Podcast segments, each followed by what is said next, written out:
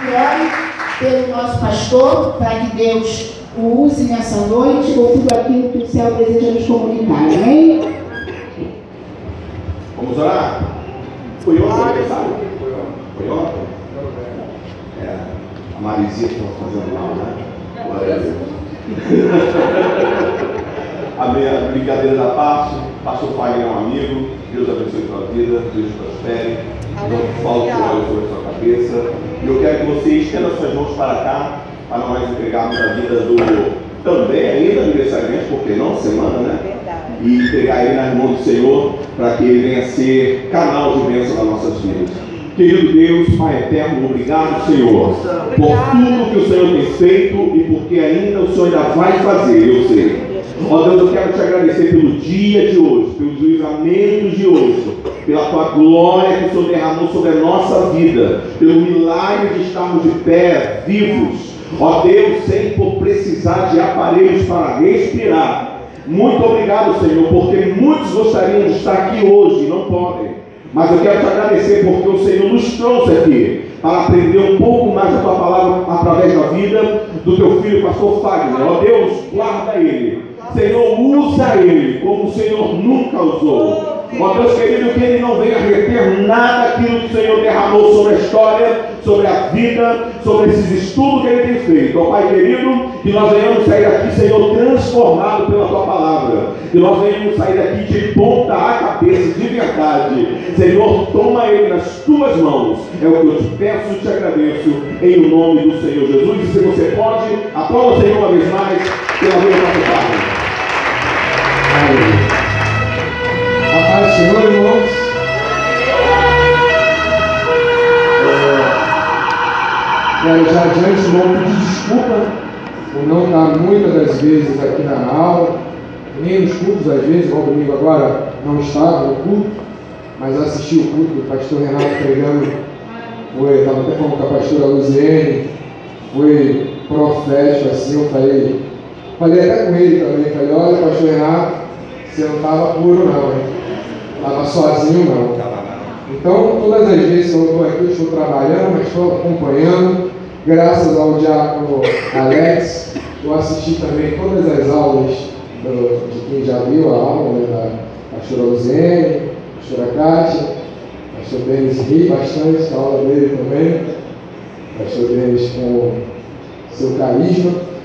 E hoje a aula, nós vamos continuar falando do reino de ponta cabeça, baseado no capítulo 6 do livro.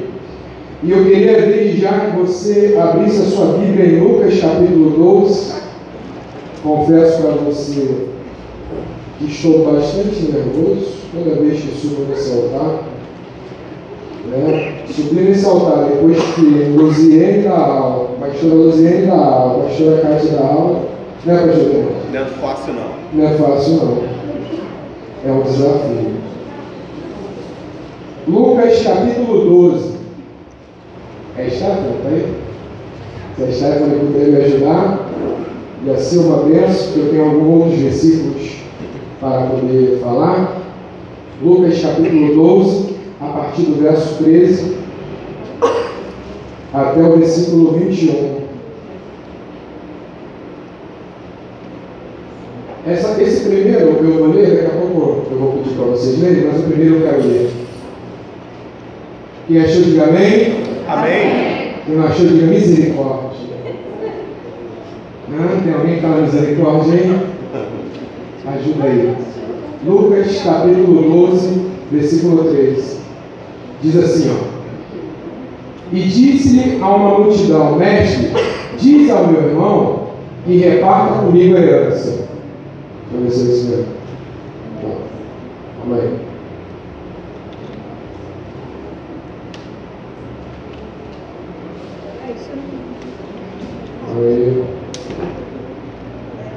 É isso mesmo.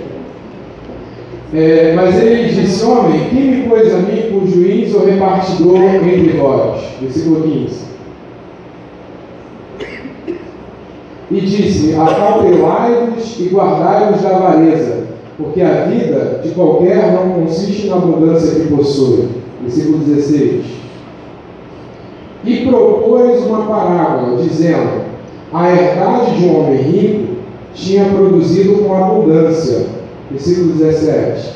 E arrazoava ele entre si, dizendo: Que farei? Não tenho onde recolher os meus frutos.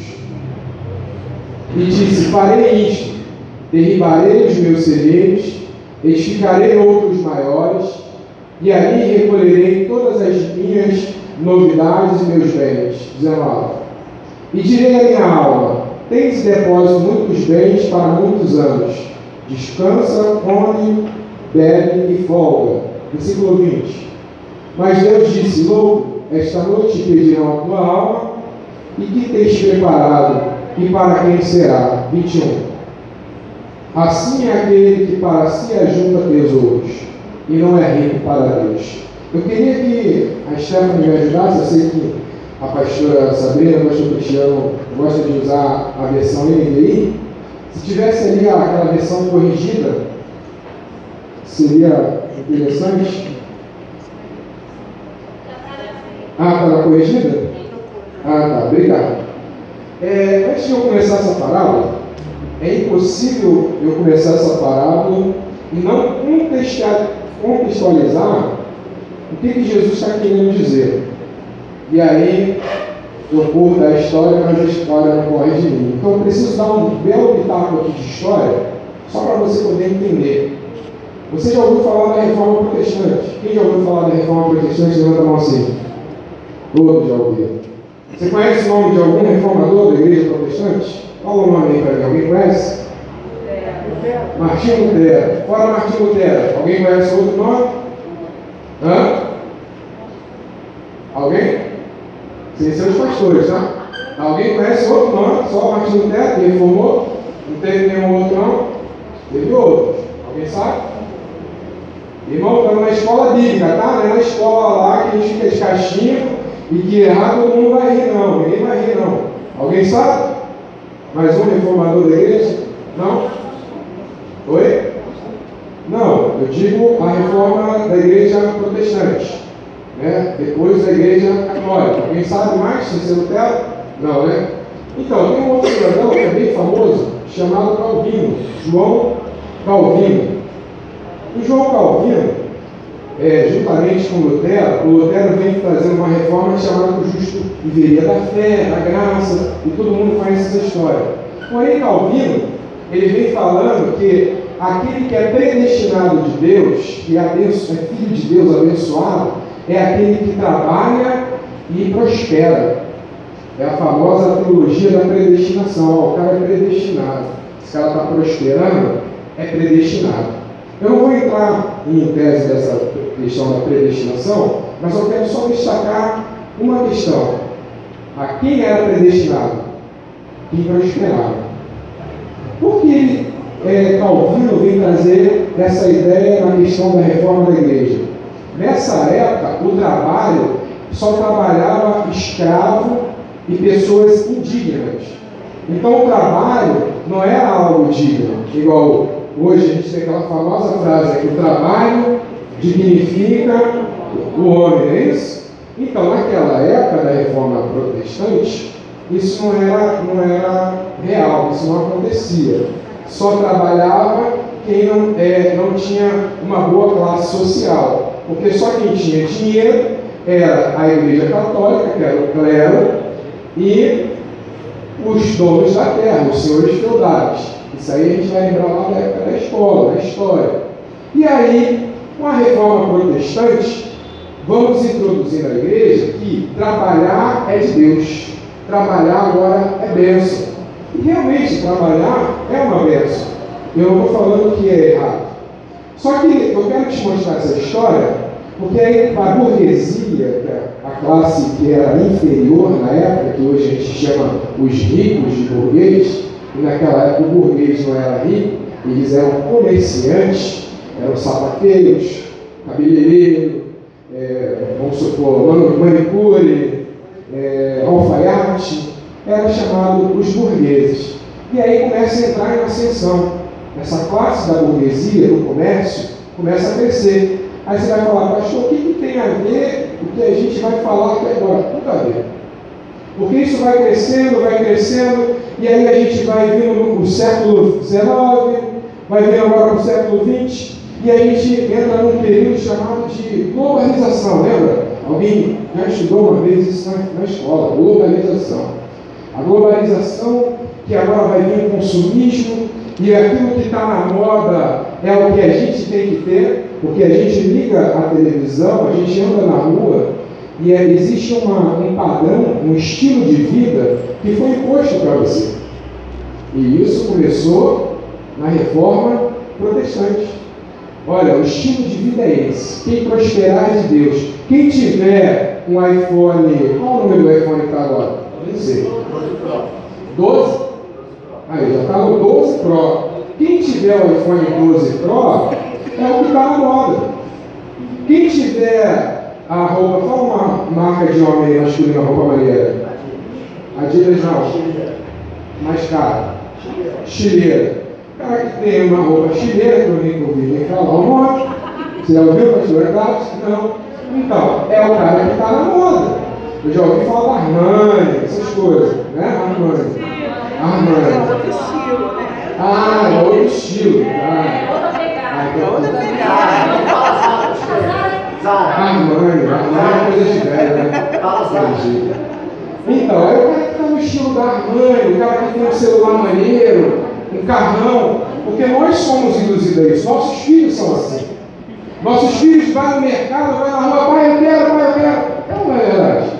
Quem nunca fez isso ou tem filho assim? E aí você tem que ensinar o seu filho, você que é sensato, falar, infelizmente, papai e mamãe não tem condição de te dar isso. Não tem um Armani, ou como é que é o nome, Fabrício? Não tem um chinelo, dar um chi- chinelo. Entendeu? Um chuleiro, chuleiro. Né? Vai dar uma outra marca, vai lá na Uruguaiana. Não tem lá na chileira, vai lá na Uruguaiana. Porque é a condição que a gente vive. E por que eu estou falando tudo isso? Porque esse rapaz, que Jesus vai falar na parábola, a partir do versículo é, 14, 14 não, calma aí, 16, ele vai falar na parábola que aquele homem, ele faz algo que ele quer enriquecer. Cadê? Bota para mim, 16, obrigado. Fala aí, propôs uma parábola. A herdade de um homem rico e ele tinha produzido com abundância. Tem uma outra versão dizendo que ele tinha produzido e que ele tinha feito algo bom. Então, o que é bom hoje em dia? O que estar na moda? O que que é em destaque hoje em dia? Existe um padrão. E nós, como igreja, e eu não digo igreja caráter de Cristo, mas eu digo igreja de Jesus, seguimos essa moda. Seguimos esse padrão de vida. E aí, quantas pessoas encontramos dentro da igreja que está depressiva, que está doente, que está amargurada, porque ela não consegue alcançar esse padrão de vida. Ela não consegue, ela acha que Deus não gosta dela, que ela está em pecado, porque ela acha que ela tem que ter isso. E Jesus ele vai falar nessa parábola totalmente ao contrário. Por isso que o tema das aulas é reino de ponta cabeça. Porque a- o padrão da globalização, o padrão que veio da reforma protestante é totalmente diferente daquilo que Jesus estava pregando. Então, o nosso foco hoje em dia, eu agora venho falar como igreja, esquecendo um pouco da, da história, o nosso foco hoje em dia está acabando sendo como as pessoas. A gente esquece do reino espiritual, até coloquei no tema da aula, reino espiritual e reino material. Esquecemos do reino espiritual e focamos agora só no reino material. Se eu não tiver, a mulher no caso, se não tiver com o cabelo feito, não vai para a igreja. Se não tiver uma roupa nova, não vai para a igreja. Se não, o homem, se não tiver um carrão, não está legal, tem que ter carrão. E aí pessoas que vai entrando num abismo sem volta. E você vê, você está trabalhando, trabalhando, trabalhando, trabalhando, e não consegue pagar as contas, trabalha, trabalha, trabalha, e Deus acaba ficando em último lugar. E a gente acaba falando, não, mas Deus está aqui, pastor. Eu não preciso estar enfornado na igreja para falar que Deus que está aqui no meu coração. Realmente. Mas uma das táticas de Satanás é tirar a igreja do corpo dele. Jesus dizia assim, ó, que um reino dividido não subsiste. Então a tática de Satanás é dividir a igreja dele, é dividir os pastores, é dividir os obreiros, é dividir, o louvor, é dividir o corpo de Cristo. Porque eu dividindo, eu crio confusão. Eu dividindo, eu crio pessoas amarguradas. Eu dividindo, eu tiro essa pessoa do propósito. E qual é o propósito? Alguém sabe dizer qual o seu propósito aqui na Terra? Alguém sabe me dizer? É aula, gente, não é pregação. Eu não estou pregando, estou dando aula. Alguém sabe dizer qual o propósito aqui na Terra? Qual é o teu propósito, Fabrício? Tu é um cara mais. Teu propósito é vidas? Vidas. Vou falar com os jovens, que os jovens eu dava aula, né? Então já conheço. Fica tranquilo, não vou falar seu nome, não. Qual o seu propósito? Céu. Seu propósito aqui na terra é o céu. Nada mais. O resto é consequência. Eu só vim aqui nessa terra para a única coisa: céu. Servir a Deus e adorar. Jesus falou que ele procura. O que ele procura? Verdadeiros adoradores que adorem em espírito e verdade. Aí eu te pergunto, por que você está tão preocupado com a sua casa que às vezes está mal acabada, o reboco está caindo? Você está preocupado que o teu carro quebra toda hora e o carro do irmão é um carrão. Você está preocupado que o teu sapato está furado enquanto o outro irmão está andando com tênis Adidas. E aí você começa a ficar triste. É normal, é da sua humanidade. É ou não é, pastor? Verdade. Poxa, caramba, pastor Denis, olha lá, calça rasgada, maneira, no estilo. Ô, minha, minha calça parece até calça de. É? Deixa quieto, deixa eu falar. Não fala da profissão não. Mas aí a gente começa a se comparar ao outro. É isso que eu quero dizer. E aí toda vez o pastor vai ter que fazer gabinete para tratar das emoções.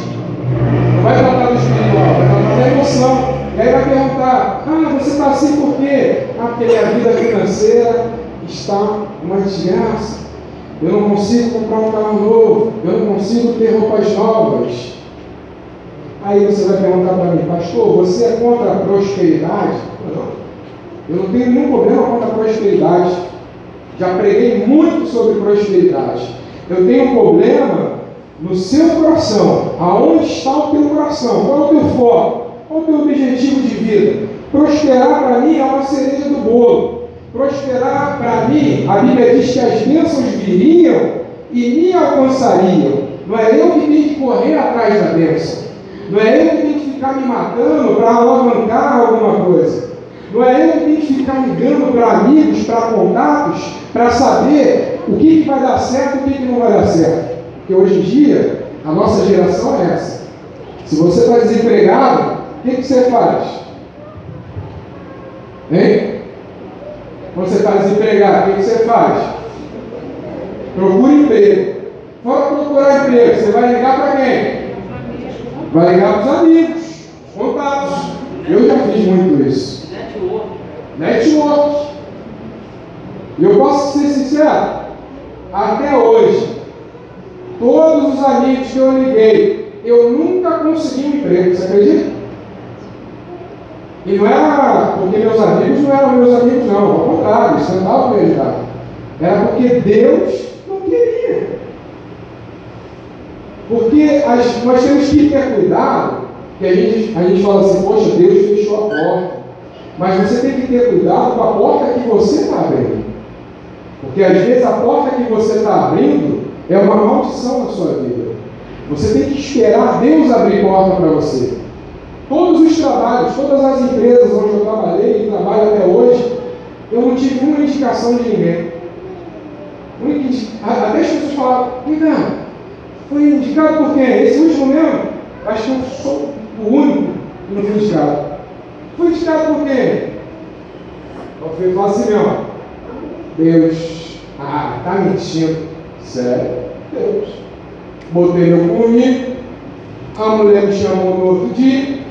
Fui lá, fiz a entrevista.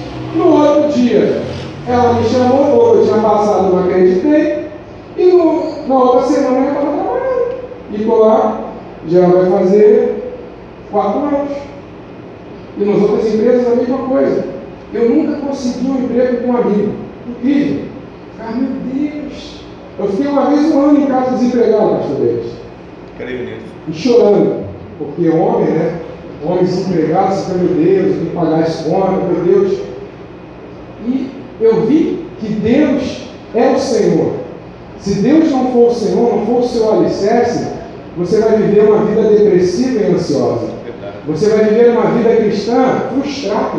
Você vai vir todos os dias na igreja e você não vai conseguir obter o resultado, porque você está vivendo no mundo da globalização, no mundo aonde eu tenho que aparecer com meus bens. Se você está num ambiente que você tem que aparecer com seus bens, saia desse ambiente. Você não é amado. O que é amado lá é aquilo que você tem, não é aquilo que você é. Então, não queira ser amado pelo aquilo que você oferece. Queira ser amado pelo aquilo que você é. Você é, você é um ser. Deus criou. Deus tem um chamado. Deus tem um propósito. O primeiro propósito é o reino, é o céu. E o segundo é que você vá e dê frutos. E hoje a igreja de Cristo, e eu falo a igreja ICDC, ela parou de produzir. Porque ela só está pensando no reino material.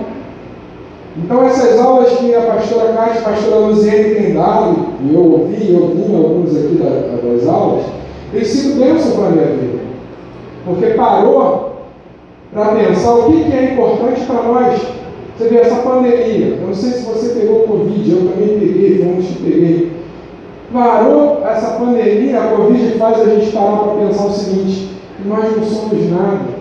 A nossa vida é um sopro. Tudo aquilo que a gente tem não serve para nada. Do que, que adianta a gente trabalhar 24 horas, 36 horas, 48 horas e a vida faz isso aqui contigo?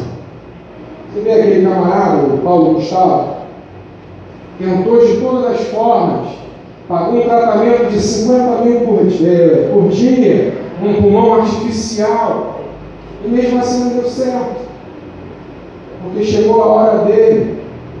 E aí, se chegar a nossa hora? Jesus falou lá no último versículo, louco, coloca para mim, é, versículo 19. 19.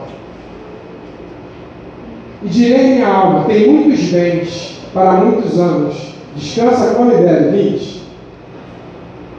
Mas Deus disse, louco, lê para mim, Esta noite espreitando a tua alma, e o que tens preparado para quem será?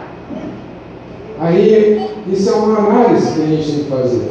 Se você morrer hoje, se você daqui sair daqui e Deus vem, chegou o número da tua senha, 96, Pastor Denis. Está repreendido. Agora não, Jesus. Queima ele, Senhor. Queima, queima. Queima. 96, Pastor Denis. Repreende ele. Caia por terra. Sabia isso. É, e aí? O que será da sua alma? Né? É uma coisa a pensar. Eu, como pastor, penso sempre isso. Será que eu tenho feito o que Deus quer que eu faça, Senhor? Será que eu tenho te servido? Ou eu estou ocupando o meu tempo somente com as coisas desse mundo? Somente em pagar água, luz, comida, uma roupa boa? Será que eu tenho servido a Ele? Porque o reino do Senhor não é nem comida e nem bebida. Eu queria que você abrisse a sua Bíblia em Provérbios, capítulo 14, versículo 12. E aí sim eu vou pedir alguém para ler comigo. Provérbios 14, 12.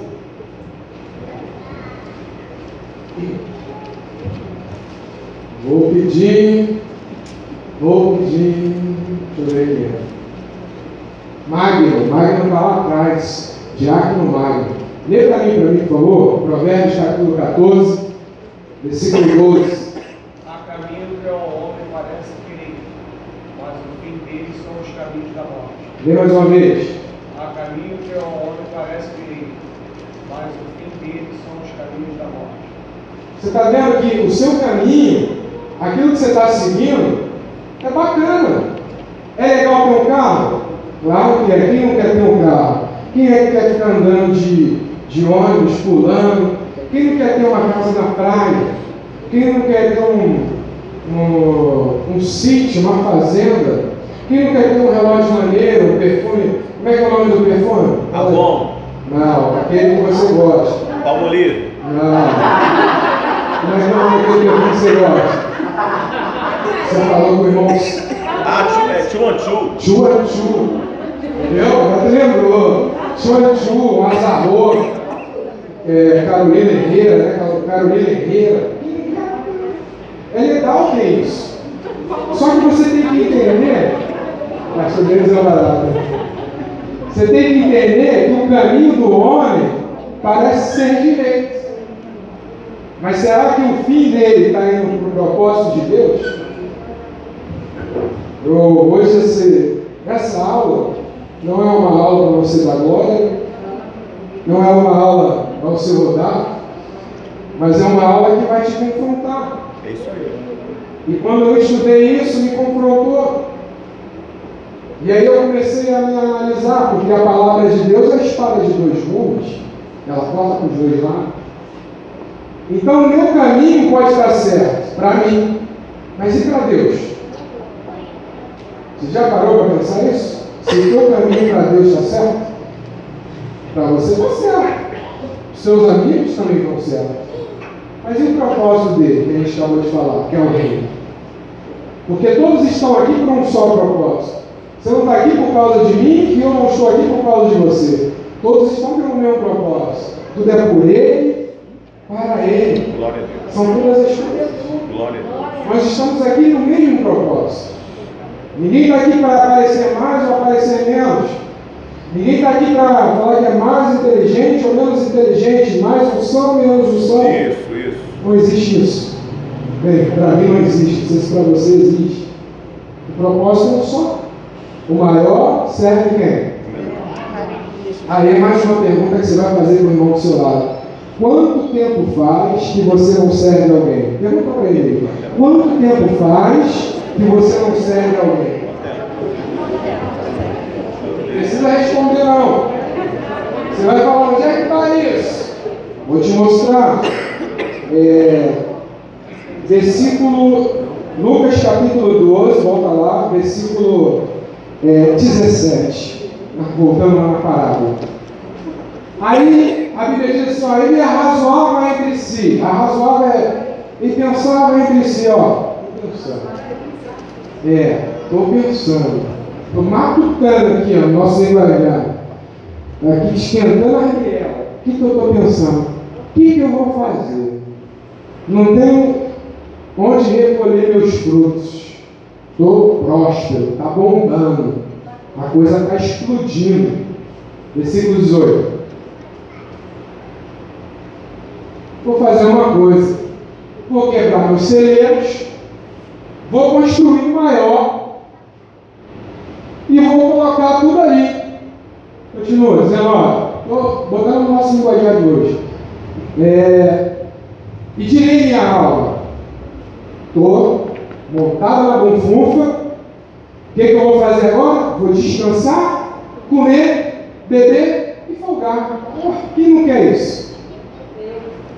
Quem, quem gosta de trabalhar e dar glória a Deus? Tudo mentiroso, Jesus. Perdoa. Perdoa, Jesus, que é tudo mentiroso. Tu gosta de trabalhar, pastor Deus? Não gosto. Ah, eu também gosto, não. Gosto, não. Estou sendo É, sincero. não é? Eu não gosto. Trabalhando sol, quente, jogando asfalto ali, gosta? Chama para jogar um asfalto ali. e pá, Coçar quebrar. canavial. Hã? Coçar um canavial. É, é, cavar ali a sapato da igreja, vou chamar. Vai Você chamar. gosta, né? O pastor começar lá a cavar, já Ele sei vai que eu vou chamar. O pessoal gosta de trabalhar. Ele vai chamar. É, vai chamar, vai? Então, o senhor vai chamar, não, o senhor vai trabalhar. Não, mas eu vou ter que estar. Vai deitar, né? É verdade. Aula. Então, eu estou fazendo isso para você não dormir. É, a gente quer isso, comer, beber e dormir. Se você fosse ganhador da Mega Sena, que você não joga na Mega Sena, mas se você fosse, tivesse lá 200 milhões, o que, que você ia fazer? Ia trabalhar? Sim ou não? Não. Viu? Só o pastor Denis. Ia aplicar o dinheiro, mas ia trabalhar? Com 200 milhões, quem ia trabalhar e levanta a mão? Então você não gosta de trabalhar. Você trabalha porque você precisa trabalhar. Você trabalha tem conta. Né? Então não gosta. E ele, ó, vou fazer o seguinte, vou ampliar, porque o propósito é esse, para eu comer, beber e folgar. Olha aqui para mim, por favor. Porque o nosso propósito de vida hoje em dia tem ser esse. A gente só trabalha para gente. A gente esqueceu da palavra servir. A gente só está tra trabalhando para ampliar as tendas. Deus está te abençoando e você está cada vez querendo ampliar mais.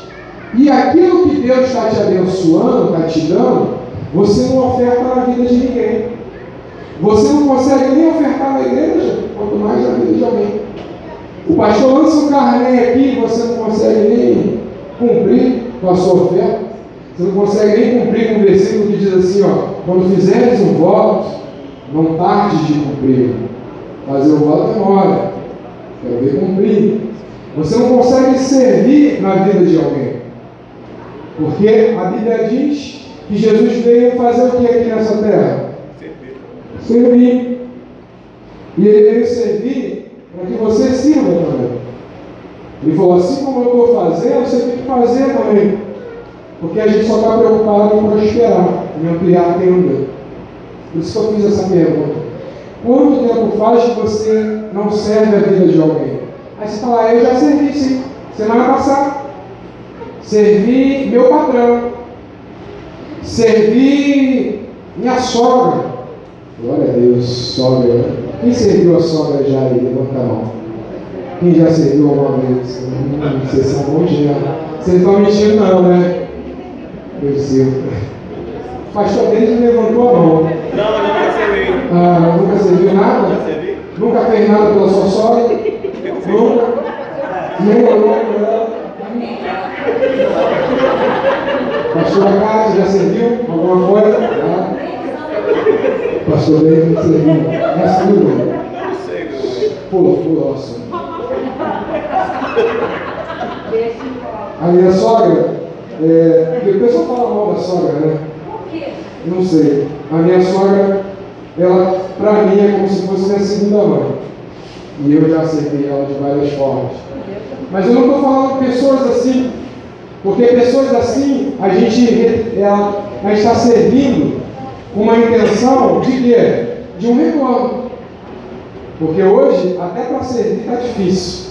A gente só serve alguém que vem me dar um retorno. Meu patrão. Ó, você servir meu patrão, eu vou ficar o quê? Com moral com meu patrão. Vou servir meu pastor na igreja. E aí, o que, que ele vai fazer? Vai me dar um cargo na igreja. Eu vou servir um familiar meu, porque aí ele vai também me dar uma moral e vai lançar uma bufunfa na minha mão. E eu quero te dizer o seguinte, que isso não é servir. Eu estou perguntando se você serviu alguém que não tem nada para te dar. Não tem nada para te oferecer, nenhuma oportunidade de emprego, nenhum cargo ministerial, nenhum dinheiro para te ofertar depois. É esse servir. É um servir da mesma forma que Deus serviu você. A graça que Ele te deu. Graça que você não merecia. Ele foi lá e te ofertou. Toma aí, ó. Agora eu estou te dando graça. Agora eu estou te dando salvação. Agora eu estou te prosperando. E Ele não quer nada de você. Ele só quer que você sirva a Ele e adore. E a mesma coisa ele está fazendo agora, sirva alguém, porque tudo que Deus te dá, eu acabei de falar e quero repetir, é para Ele e por Ele. Se você hoje é empresário, vendedor, marceneiro, carpinteiro, é, é, diarista, não importa a sua profissão, mas entenda que se Deus abrir uma porta, é porque Ele tem um propósito, e o propósito é dele, não é seu. É servir alguém, de abençoar a vida de alguém. E eu digo só abençoar com dinheiro. Porque às vezes você não tem nada para dar. Mas você tem carro, por exemplo, que tem gente que tem carro aqui que nunca dá uma carona para ninguém. Eu digo não só na igreja, não. Você mora às vezes no mesmo lugar que a pessoa, um membro da igreja, ou lá fora, no teu trabalho, você nunca deu uma carona para alguém, nunca serviu uma carona.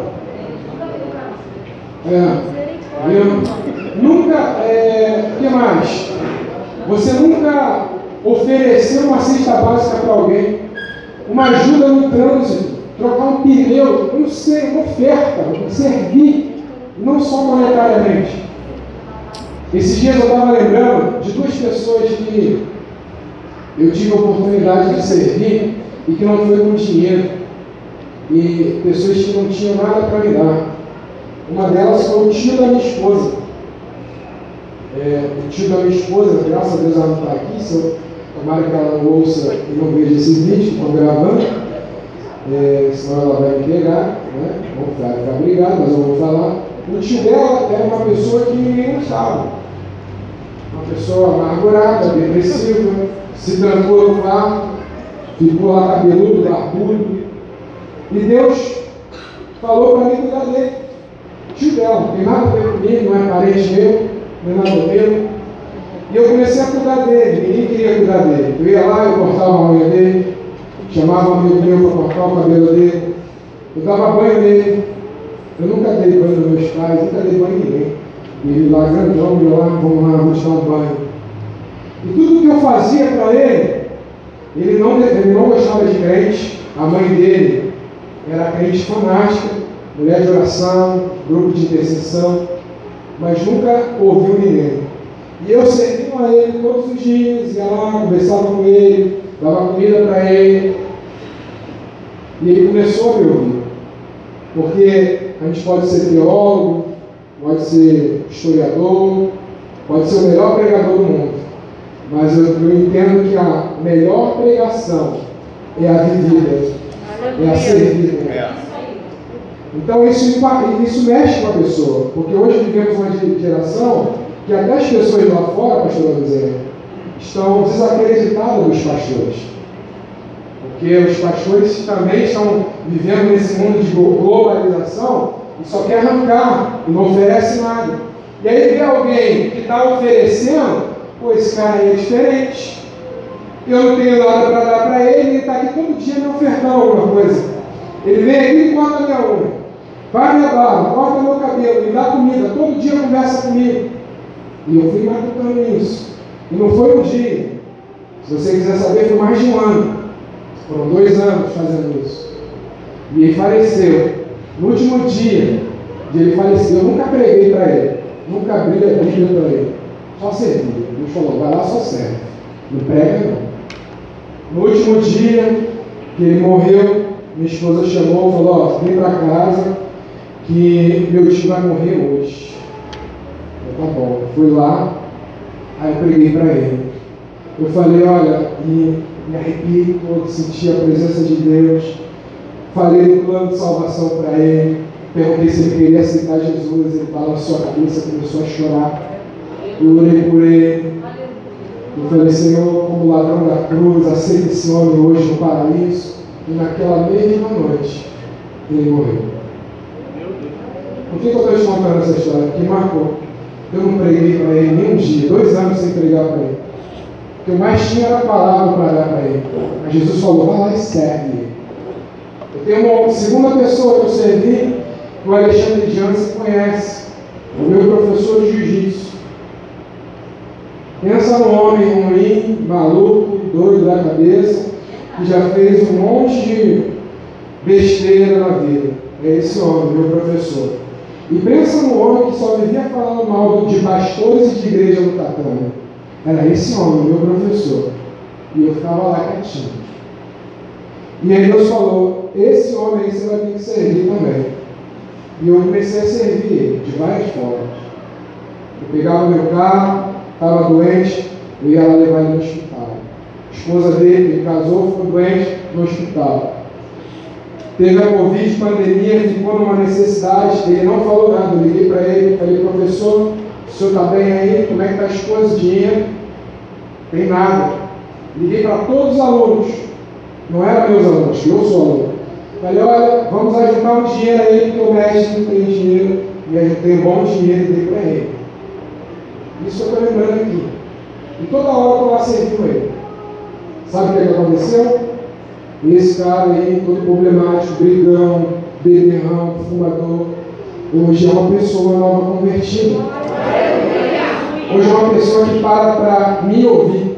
O aluno dele, ele me respeita. Quando ele xinga, ele, pô, pai para ele, pastor, não sei o quê. Nunca preguei para ele. Nunca dei um versículo da Bíblia para ele. Mas toda vez ele fala, olha por mim, quer falar alguma coisa ainda, tratando, pode falar. Quem está entendendo, diga agora, Deus. Então a sua maior pregação é a sua vida. É o seu servir. E você precisa ser pastor para servir. É isso que eu quero te dizer. Que eu ganhei ele aqui nesse altar da SBC. Eu ganhei no dia a dia. Eu ganhei o tio da minha esposa no dia a dia. E Deus te chamou para isso. Sabe o que, que acontece comigo? Eu não sou rico, não. Eu passo necessidade, as contas apertam, mas eu quero te dizer, Ebenezer, até aqui o Senhor tem me ajudado. Porque eu não fico sem dormir por causa de conta. Eu não choro, eu não fico ansioso. Eu não fico nada disso. Sou humano, igual você. Porque eu sei que Deus está no controle de tudo. E a única coisa que Deus fala, ó, sirva, sirva. E Ele vai mandando eu servir. E são pessoas que não têm nada para me dar. Porque quem tem para me dar, ele não fala para eu servir, não. Porque tem alguma coisa para me dar. Então, é servir. Como é que é o que a gente fala? Hã? Bajulação. Quando você serve alguém, tem alguém para te dar algo em troca, você está bajulando. Você não está servindo. Se Deus tocar no seu coração, sirva, Deus. Ninguém precisa saber. Tem gente que serve, posta foto, cesta básica. Jesus falou que o que a direita faz. Eu só estou te contando hoje, não é para dizer que eu sou bonzão, não. Se tivesse uma senha, uma fila de pastores aqui da ICDC bom, talvez, quase certeza, eu seria esse último da fila. Eu sou o pior de todos. Tenho mais defeito de todos. Mas eu consigo ser sensível a isso. Eu consigo entender, Deus, o que o Senhor quer de mim. Eu sempre falo isso para ele. Estava até conversando com a pastora Rosiane. Esses dias eu estava, Deus, o que o Senhor quer da minha vida? E aí Deus começa a mostrar essas pessoas que não tem nada a ver de prosperar. E eu estou precisando de pagar minha conta. Eu estou precisando de pagar uma luz meu carro. Eu estou precisando. E aí Deus manda servir. Esses dias mesmo, Deus mandou ofertar na vida de alguém. Eu falei, Jesus, como é que eu vou ofertar na vida desse camarada? Eu estou precisando. Eu estou no vermelho, pastor Deus. É igual o carnê da igreja. Sempre, é quanto? Valor mesmo? 156 reais. Jesus, misericórdia, Senhor. Sabe o que eu faço?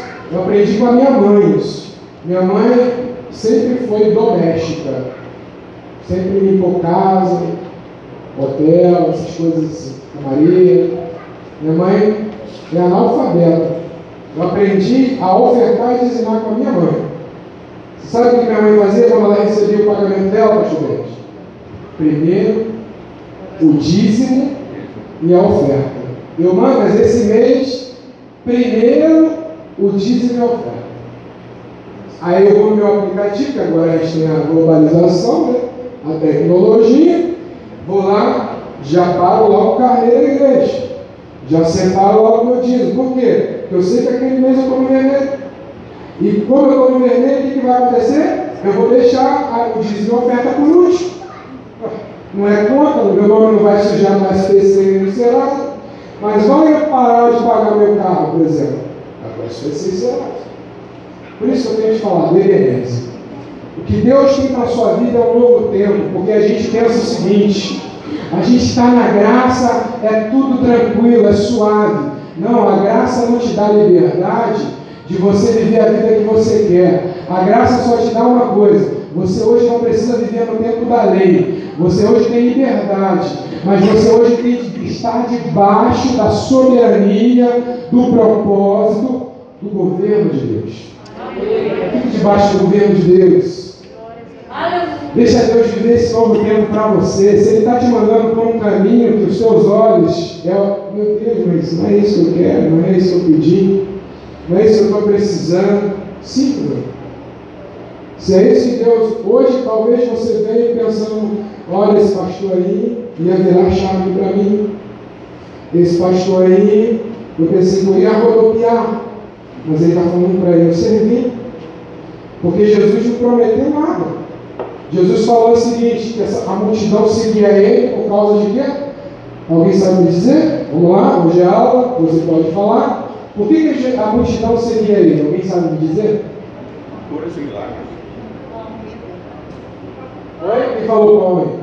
Por causa da comida e da bebida. E aí Jesus começou a dar chicotada no povo, vocês estão aqui por causa da comida e da bebida. E aí a multidão fez o quê? Foi embora. E só ficou os discípulos. E vocês? Se quiserem ir embora, também vai embora. E aí Pedro lança uma palavra de Deus para mim e para a sua vida. Qual foi a resposta de Pedro? Alguém sabe dizer? Para onde nós vamos? Então nós não estamos aqui, meu irmão, pela comida nem pela bebida. Você não está aqui pelo dinheiro, nem pela roupa, nem pelo celular. Você não está aqui pelo pastor Cristiano, pela Sabrina, por mim ou pelos demais pastores. Você está aqui porque só Jesus tem uma palavra de vida eterna. Então esse é um novo tempo para você. É o tempo de você focar no reino espiritual. Aí você vai falar, pastor, esse é mole, né? Falar é mole, viver é difícil. Você quer ver o homem que Deus mudou a vida, a sorte dele? Eu acho que eu só tenho 15 minutos. Não é isso? Tenho 15 minutos. Abraão, Deus tinha um propósito, qual era o propósito dele? Abraão, você vai ser pai de muitas nações. Mas eu tenho um pedido para você, você vai me dar o Isaac. E por que, Deus pediu a Abraão Isaac? Alguém sabe me responder? Vou perguntar a alguém aqui. Meu amigo lá no fundo lá, eu esqueci o seu nome agora, de jaqueta Júlio. Júlio, por que, que Deus, você acha que Deus pediu Isaac a Abraão? Testar a fé. E você, Alexandre, o que, você acha? Mesma coisa? Entendi. É, Diaconisa Jaque, o que, você acha? Que Deus pediu a Abraão? A Isaac e Abraão. Então, eu acredito que ele, queria testar, mas ele já sabia qual seria a, a, o, que, o que Abraão faria. E o coração dele já era voltado a servir. Ia entregar. Ele não ia pensar duas vezes, ele ia entregar e pronto. Todos estão certos. Deus pediu a Abraão, Isaac a Abraão, porque a Bíblia diz que Deus amava muito a Isaac. Então, quando Deus, preste atenção agora aqui para mim, quando Deus quer te levar a um outro nível, Ele vai te pedir aquilo que você mais ama. Eu vou repetir. Quando Deus quer te levar a outro nível, Ele vai te pedir aquilo que você mais ama. Porque Deus só vai te abençoar quando você passar a, é, a ser uma pessoa desapegada das coisas. Você só vai ser abençoado, as tendas vão ser ampliadas quando você passar a desapegar das coisas. Tem muito crente apegado às coisas materiais. Por isso Deus está chamando uma igreja para servir, não para ser servido. Porque quando você começa a servir alguém, Deus serve você. A Bíblia diz que Deus mudou as sortes de Jó quando ele orava por quem? Então é o momento de servir, meu irmão. De servir no seu trabalho, de servir na escola, de servir para os seus vizinhos. Peça para Deus. Deus dá, me dá alguém para eu servir, para fazer algo por essa pessoa. Eu lembrei, a última coisa que eu fiz, eu fui pintar. Teve um dia que o pastor fez um mutirão aqui na igreja, eu não vi não. Deus falou, não, vai lá na igreja, não, está cheio de gente lá para ajudar. Vai lá pintar, não sei quem, em casa, não sei se está pintando. A casa de uma pessoa. Cheguei em casa todo sujo, meu o que você foi fazer? Fui servir. Meu mandou servir alguém. Não tinha dinheiro para dar, vou ajudar a pintar a casa de alguém. Então, minhas melhores pregações ultimamente têm sido pintando, quebrando, pegando meu carro, levando, cortando unha, cortando cabelo. Minhas melhores pregações têm sido essas. E como eu tenho gostado. Como é bom servir alguém. Como é bom ver Deus abrindo portas para mim, que nenhuma dessas pessoas que eu servi são elas que estão abrindo. São outras que eu nem conheço. E chega assim, aí, cara, Deus mandou falar isso e isso para você. Deus mandou te dar isso assim, assim. E aí você, eu, como sou uma pessoa que chora, começo a chorar porque eu vejo, meu Deus, Deus quer fazer coisas sobrenaturais na sua vida. Mas Deus está falando nessa noite, se desapegue. Pare de ficar ansioso pelo que você vai comer, beber. Não é isso que ele falava? Olha as, as aves, olhe a, a, flor, se veste melhor do que Salomão. Está lá em Salomão, Deus falou assim para Salomão: Salomão, pede o que você quiser, que eu vou te dar hoje. Bem lembrado. O que, que Deus, o que Salomão pediu para Deus? Sabedoria. Se fosse você, você pedia sabedoria? Fala para a pessoa do se fosse você, você pedia sabedoria? Não precisa responder não, senão vai vir uma galera mentindo aí de novo. Não, eu pedi sim. E aí? Você vai falar, não bota 200 milhões na minha conta, senão está tudo certo. Provavelmente. 200 milhões na minha conta está tudo certo. O que, que Deus falou para ele? Salomão, porque só por você não me pedir ouro, prata, eu vou hoje te dar sabedoria. Você pediu sabedoria, eu vou te dar. Mas eu vou te dar ouro, eu vou te dar prata, eu vou abrir. E Salomão virou o rei mais rico daquela terra. Irmão, Deus hoje está sondando nossos corações. E Deus está falando, se você tiver um coração igual de Salomão, desapegado, Ele vai te dar aquilo que você quer e vai te dar muito mais. Pare, desfoque disso, desfoque. Eu sei que hoje muitas pessoas estão falando que pastor, eu estou endividado, estou desempregado, eu estou isso, eu estou assado, eu queria hoje uma palavra de fé. Eu estou te dando uma palavra de fé de vitória. Deus vai te dar muito além daquilo que você tem pedido e pensado. Ele só está falando, desapegue. Me dê seu Isaac hoje. Me dê seu Isaac amanhã, depois de amanhã. Me dê seu Isaac lá na sua casa, no seu trabalho. Me dê, me dê. Aonde ninguém está vendo, só Deus vê. Ele vai te honrar. Ele vai mudar a sua sorte. Ele vai ampliar seus celeiros. Uma outra pessoa, eu até já vou acabar agora. Ele não dá tempo de falar tudo, falei, não fala tudo. João Batista. João Batista vivia onde, gente? Onde João Batista morava? No deserto. Como é que era a roupa dele? Era da Lacoste, Armani. Como é que era a roupa dele? Alguém sabe dizer? Roupas de animais. Se olhava para o João Batista, era a mesma coisa se olhava para o pastor Denis, meu Deus, coisa feia. É. Entendeu? Não chama atenção de nada. É. Entendeu? Quando eu cheguei na igreja, eu olhei o pastor Denis, eu fiquei feliz. Sei por quê. Só não vou te responder. Sei. Só não vou te responder. Então João Batista era esse cara, vivendo, alguns estudiosos vai dizer que ele viveu a vida toda, 30 anos no deserto, com roupa de animal, sem atrativo nenhum, sem teologia, sem história, mas ele tinha um propósito. O propósito é, pessoal, é chegado o Messias, eu vim abrir o caminho para o Messias, eu tenho um propósito aqui na terra. E até hoje a gente fala de João Batista. Se não fosse João Batista, não teria Jesus. Jesus veio para João Batista antes abrir o caminho. Alguém tem que abrir o caminho para Jesus vir. E você é essa pessoa que vai abrir o caminho para Jesus.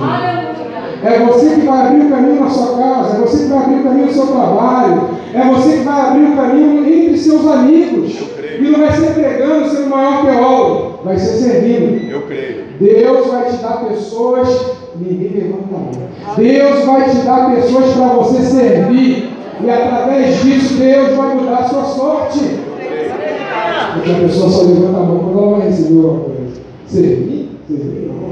Servir dá trabalho. Suja a roupa, tem que gastar tempo, às vezes gastar dinheiro. Servir não. Mas esse é o tempo da igreja servindo. Esse é o tempo que a igreja hoje vai viver um reino de ponta cabeça.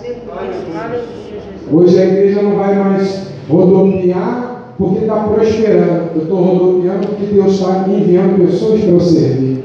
Opa, chegou uma aula que eu vou servir. Deus tocou meu coração para fazer isso para você. Eu não sei a tua condição financeira. Deus também não quer saber. Deus só quer que você sirva. Sirva, sirva. Assim como Salomão, eu vou te dar sabedoria, eu vou te dar riqueza. Assim como Abraão, Abraão, hoje eu vou te levar a um outro nível, porque você decidiu servir. Você nem filho você consegue ser apegado, porque tem gente que é apegado até bicho, né? Até animal, imagine filho. Tem gente, não, ninguém toca no meu filho. Né? Realmente, você tem que proteger seu filho, mas você não pode colocar sua família, sua casa, seu carro acima de Deus. Eu ia falar algo aqui, e eu tenho que terminar isso, porque tem pessoas que, já reparou que tem pessoas que ela vive no deserto, a vida toda? Quem já viu uma pessoa assim que só vive no deserto? Alguém conhece assim? Conhece? Aí você meu Deus, fulano nunca sai do deserto. Meu Deus, ele está aqui, daqui a pouco tem outro deserto para ele. Ele sai do deserto e vai para outro deserto. Você sabe por quê? Existem pessoas que Deus vai ter que sempre permitir deixar no deserto, porque ela sempre, se ela viver no tempo sempre de bonança, vai ser uma pessoa orgulhosa e que vai achar, não, eu conquistei. Ele dizia assim na alma dele, olha, eu provei tudo, eu agora tenho que conquistar mais. Eu agora estou bem, eu sou um bonzão. E o que Deus falou para ele? Você é um louco. Em outras versões diz assim, sensato. Você, na tradução dizia assim, você não acredita mais em Deus. Porque você já reparou que tem crente que só Deus abençoa ele, ele não vem mais à igreja, ele não ora mais, ele não chora, ele não jejuma, não oferta, porque Deus abençoou ele, é o que ele queria. Era a comida e a bebida. Então Deus vai falar assim, ah é? Vai voltar para o deserto de novo, porque só assim vai servir. Então tem pessoas que Deus sempre vai manter elas no deserto por causa do coração dela, não é por causa de Deus. Que Deus ama todos, Deus trata todos sem acepção, mas o problema está no seu coração. Existe aquela famosa frase que se você quer conhecer alguém, dê poder a ela. Isso é muito atual. Você quer conhecer um crente? Olha, deixa Deus prosperar ele, para ver se ele vai continuar sendo crente fervoroso nele. Deixa Deus começar a ampliar as tendas dele, para ver se ele, com aquilo ali ele vai ofertar na vida de alguém. Deixa Deus ampliar as tendas dele, para ver se ele vai abençoar a igreja que ele congrega. Deus está olhando o seu coração. Deus está vendo aquilo que você é apegado. Então, existem pessoas que vão sempre passar no deserto. Pastor, isso é heresia que você falou? Não. Para a gente terminar, Deuteronômio, capítulo 8, versículo 2. Não sou eu que falei, não é profetada minha. Está lá, ó, Deuteronômio, capítulo 8, versículo 2. Deixa eu ver aqui. Meu amigo já manda. Jiu-jiteiro também. Vai ler para mim, por favor. Deuteronômio, capítulo 8, versículo 2. E te lembrarás de todo o caminho pelo qual o Senhor teu Deus te guiou no deserto, esses 40 anos, para te, Para te humilhar. para te humilhar, para te Tentar. tentar, para saber o que estava O teu coração, se guardar se guardaria, não. os teus mandamentos ou não. Então esse é o tempo. Que talvez hoje você está no deserto. Deus está falando isso aqui para você. Está no deserto? Ele está te tentando. Ele está te humilhando. Para saber o que está o quê? Viu? Para saber o que está o quê? Então tudo que você está passando hoje, eu quero te dar uma resposta. Não sou advogado dele. Mas eu quero te dar a resposta que não é o diabo. O que você passa hoje é um propósito de Deus para saber o que está no teu coração. Porque o melhor de Deus ainda está para vir a sua vida. Amém? Então essa é a aula. Não dei tudo, como falei. E agradeço muito pela oportunidade. Eu queria orar por você, chamar a pastora Cátia. Queria muito dar uma palavra de vitória, uma palavra de fogo, mas essa é uma palavra de Deus, palavra rema para você. Você saia hoje ruminando isso. Assim como eu ruminei essa semana toda. Rumine isso, coma isso, mastigue isso. Pergunte a Deus o que Ele quer da sua vida. Porque Ele está provando o seu coração para um destino profético maior. Em nome de Jesus.